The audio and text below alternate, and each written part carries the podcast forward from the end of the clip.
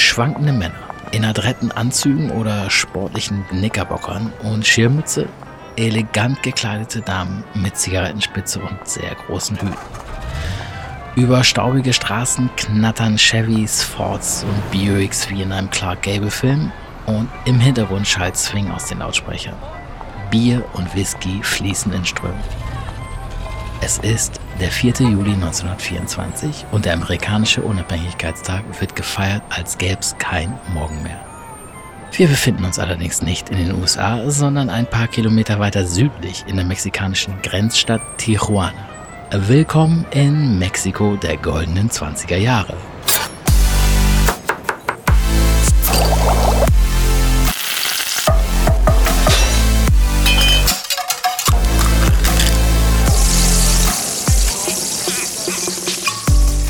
Herzlich willkommen zu Topfkino, einer kulinarischen Weltreise im Pocket-Format. Ich bin Olaf De Hade, Koch, Reisejunkie und Genussmensch. Und ich stelle euch in jeder Folge einen internationalen Food-Klassiker vor, seinen Ursprung und wo es die beste Version davon in Deutschland gibt. Heute geht's um den berühmten Caesar Salad. Tja, äh, warum eigentlich Mexiko, denkt ihr jetzt? Und da denkt ihr nicht so ganz anders als ich, denn ich dachte auch sehr lange, dass der Caesar Salad aus Amerika stammt. Liegt wahrscheinlich daran, dass sehr viel Dressing, wenig Salat und obendrauf noch eine Portion Hühnchen sehr gut in unser Bild von einem Salat aus den USA passt. Aber weit gefehlt und naja, gut, ehrlicherweise auch nicht so ganz so weit, denn der Ursprung liegt, wie ihr jetzt wisst, nicht so weit entfernt. Tijuana liegt nämlich genau an der Grenze zu Amerika. So, und ich fange jetzt einfach mal an und versuche die ganze Geschichte, beziehungsweise mal wieder die ganzen Geschichten dieser vielleicht berühmtesten und international beliebtesten Salatkreation der Welt zu erzählen. Also zurück nach Tijuana und zurück in die 1920er Jahre. Genau gesagt zum 4. Juli 1924. So erzählt es nämlich eine Frau namens Rosa Cardini in einem Interview einige Jahre später. Die Stadt wimmelt zu dieser Zeit von durstigen Amerikanern, da die USA seit vier Jahren trockengelegt ist.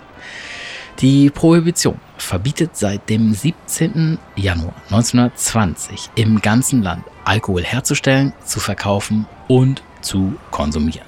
Dass dieses Verbot vor allem dazu führt, dass die Menschen nach Wegen suchen, es zu umgehen, ist klar.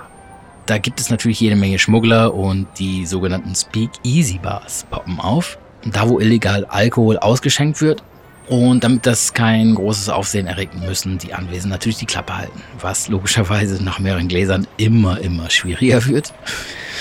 Ich muss lachen. Allein bei der Vorstellung. Die Bewohner der Stadt San Diego haben da schon ein bisschen eine coolere Option, denn die Grenze zu Mexiko ist keine 20, 30 Kilometer entfernt. Und in der Nachbarstadt, im Nachbarland, sind sowohl das Glücksspiel als auch das Trinken alkoholischer Getränke durchaus geläufig.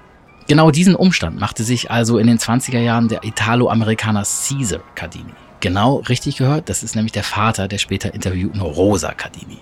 Und genau, dieserjenige hat dann in Tijuana ein Restaurant namens Caesar's Place eröffnet und das war so, ja, ich sag mal, ein ziemlich normales Restaurant, aber ziemlich gut gelegen in der Avenida Revolution. Und das war damals quasi, die war weltbekannt und hieß die längste Bar der Welt. Man muss sich das also nochmal so richtig vorstellen. Der Erste Weltkrieg ist nur ein paar Jahre her. Die Wochenarbeitszeiten in den USA wurden gerade von 60 auf 48 Stunden runtergeschraubt. Sprich, gute Stimmung, Wirtschaftswunder und nun also auch noch viel, viel Zeit und das passende Kleingeld für Partytime. Also ab nach Tijuana, Leute.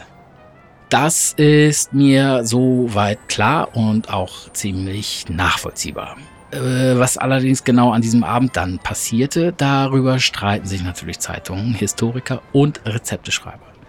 Es gibt aber eine Version der Geschichte, die man am häufigsten hört. Caesar Cardini ist erstaunt und komplett unvorbereitet auf einen Riesenansturm auf seinen Laden an diesem Abend. Wie gesagt, es ist der 4. Juli, Feiertag in den USA und besonders viele Amerikaner wollen den wohl nicht trocken begehen. Aber logisch, wo gesoffen wird, da muss halt auch früher oder später was zu spachteln in die Rübe. Das Restaurant platzt also aus allen Nähten und der Bestand der Vorratskammer in der Küche schmilzt zusehends. Cardini selbst rennt nun also in die Küche und versucht aus den letzten Resten noch etwas zu kochen. Und ja, er findet trockenes Brot, Roma-Salat, Olivenöl, Senf, bisschen Parmesan in der Ecke, Eier, Worcestersoße und ein paar Zitronen, ein bisschen Knoblauch war wohl auch noch dabei und so besagt die Legende, dass Cardini im Bewusstsein, dass da nicht mehr viel draus werden kann als ein grüner Salat mit Dressing, noch etwas erfinden muss, um das Gericht zu etwas Besonderem zu machen.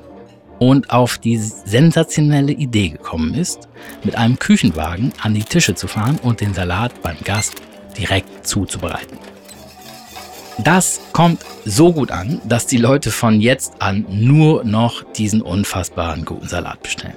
Nur mal kurz. Das ist ja wohl mal voll logisch, denn so ein Dressing mit Parmesan und Worcestersoße ist ja wohl die volle Umami-Bombe. Einmal kurzes Klugscheißerwissen. Umami nennt sich der fünfte Geschmackssinn, der erst 1907 von dem japanischen Chemiker Ikeda Kikiunui entdeckt wurde.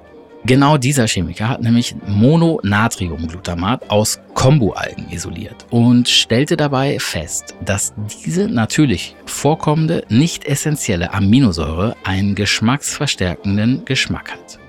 Und eben genau diese Aminosäure ist ziemlich stark vertreten in eben Parmesan oder auch zum Beispiel Anchovies, diesen kleinen Fischis, Sardellen. Genau diese kleinen Fischen sind nämlich auch ein Streitpunkt in der Geschichte, denn einige behaupten, sie waren im Dressing und andere behaupten wiederum, das war eben nicht so. Also ich würde sagen, sie waren nicht drin. Denn wer Worcestersoße in seiner Küche findet, der benutzt ja eben schon Sardellen, da diese in dieser Soße nicht unwesentlich enthalten sind. Zurück aber zum 4. Juli.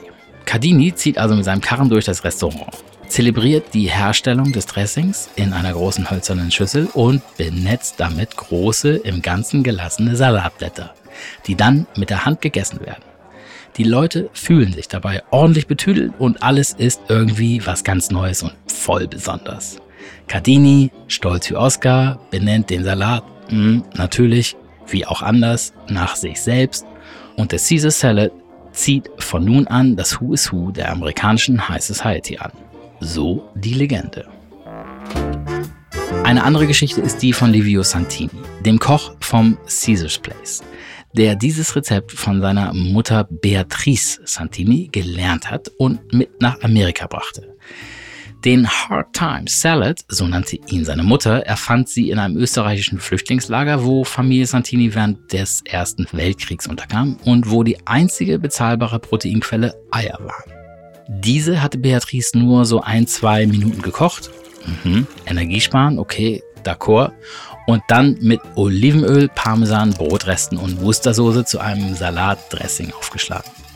Dieses Rezept kommt ihm dann am 4. Juli, als sein Chef Caesar Cardini in die Küche stürmt und hilflos nach irgendetwas Essbarem sucht, um die Meute zu füttern. Ihr erinnert euch? Er sucht also die Zutaten zusammen und sein Chef kommt auf die Idee, die Zubereitung nach draußen ins Restaurant zu verlegen. Klingt ja auch erstmal nicht so schlecht, aber im Flüchtlingslager während des Ersten Weltkriegs Salate mit Parmesan, Olivenöl und Wustersoße als arme Leute Küche zu deklarieren, kommt mir doch etwas komisch vor. Aber ich war nicht dabei. Außerdem gibt es ja auch noch eine dritte Geschichte, die behauptet, dass Alex Cadini, also Caesars Bruder, den Salat erfunden hat. Der war nämlich Teilhaber in dem Restaurant in Tijuana. Alex war hauptberuflich Pilot und hat für seine Pilotenkumpels, die eines Tages zu Besuch waren im Restaurant, einen Salat mit Olivenöl, Anchovies, Knoblauch, Senf und Croutons erfunden. Die Salatblätter hat er allerdings klein geschnitten und nicht im Ganzen serviert. Und der Salat hieß auch nicht Caesar Salad, sondern Aviator Salad, also Fliegersalat, Pilotensalat. Später hat er dann zu Ehren seines Bruders den äh, Salat in Caesar Salat umbenannt, hat aber allerdings später in seinem eigenen Restaurant in Mexico City den Salat unter dem Namen The Original Caesar Salad bei Alex Cardini genannt.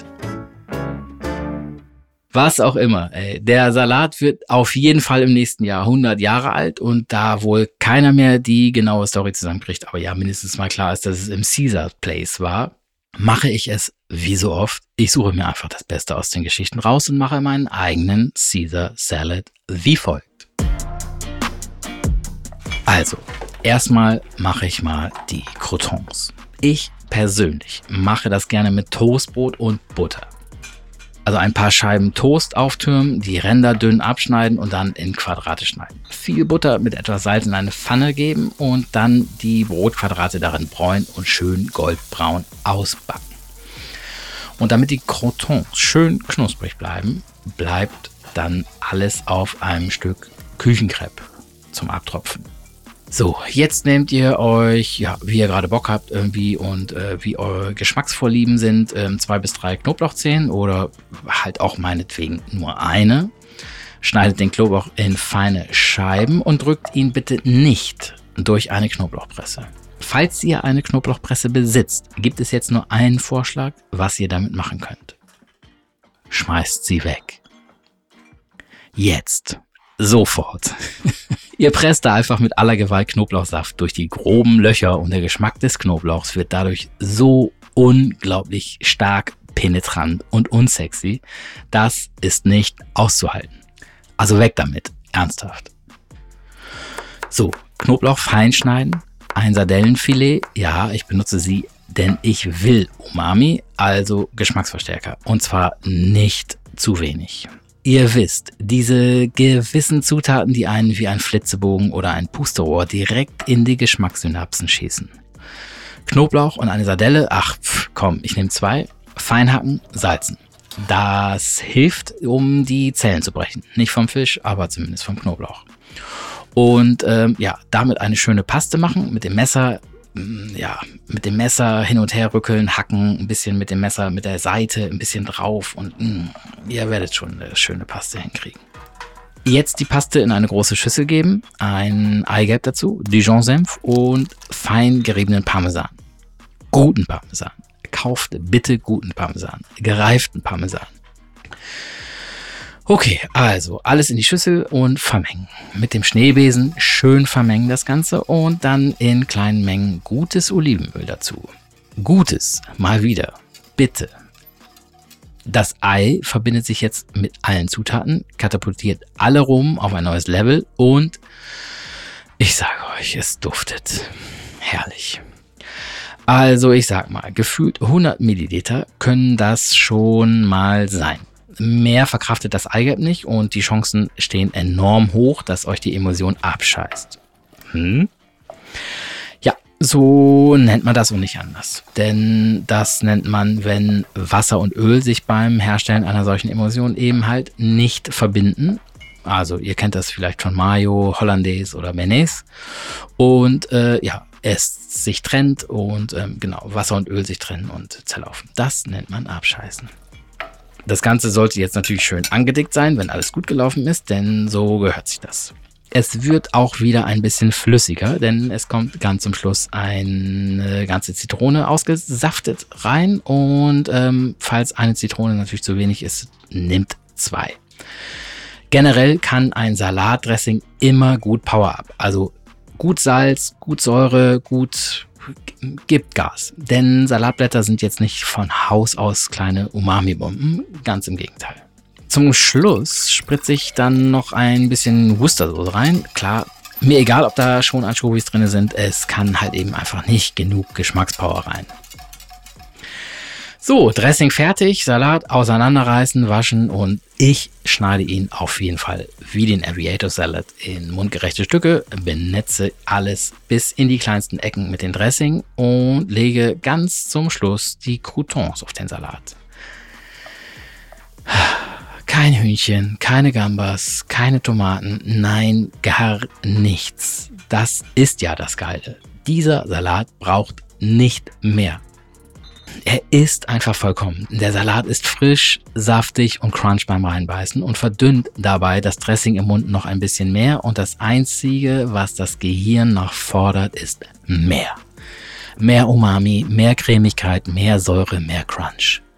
Was für ein tolles Rezept. Liebe Leute, macht es nach.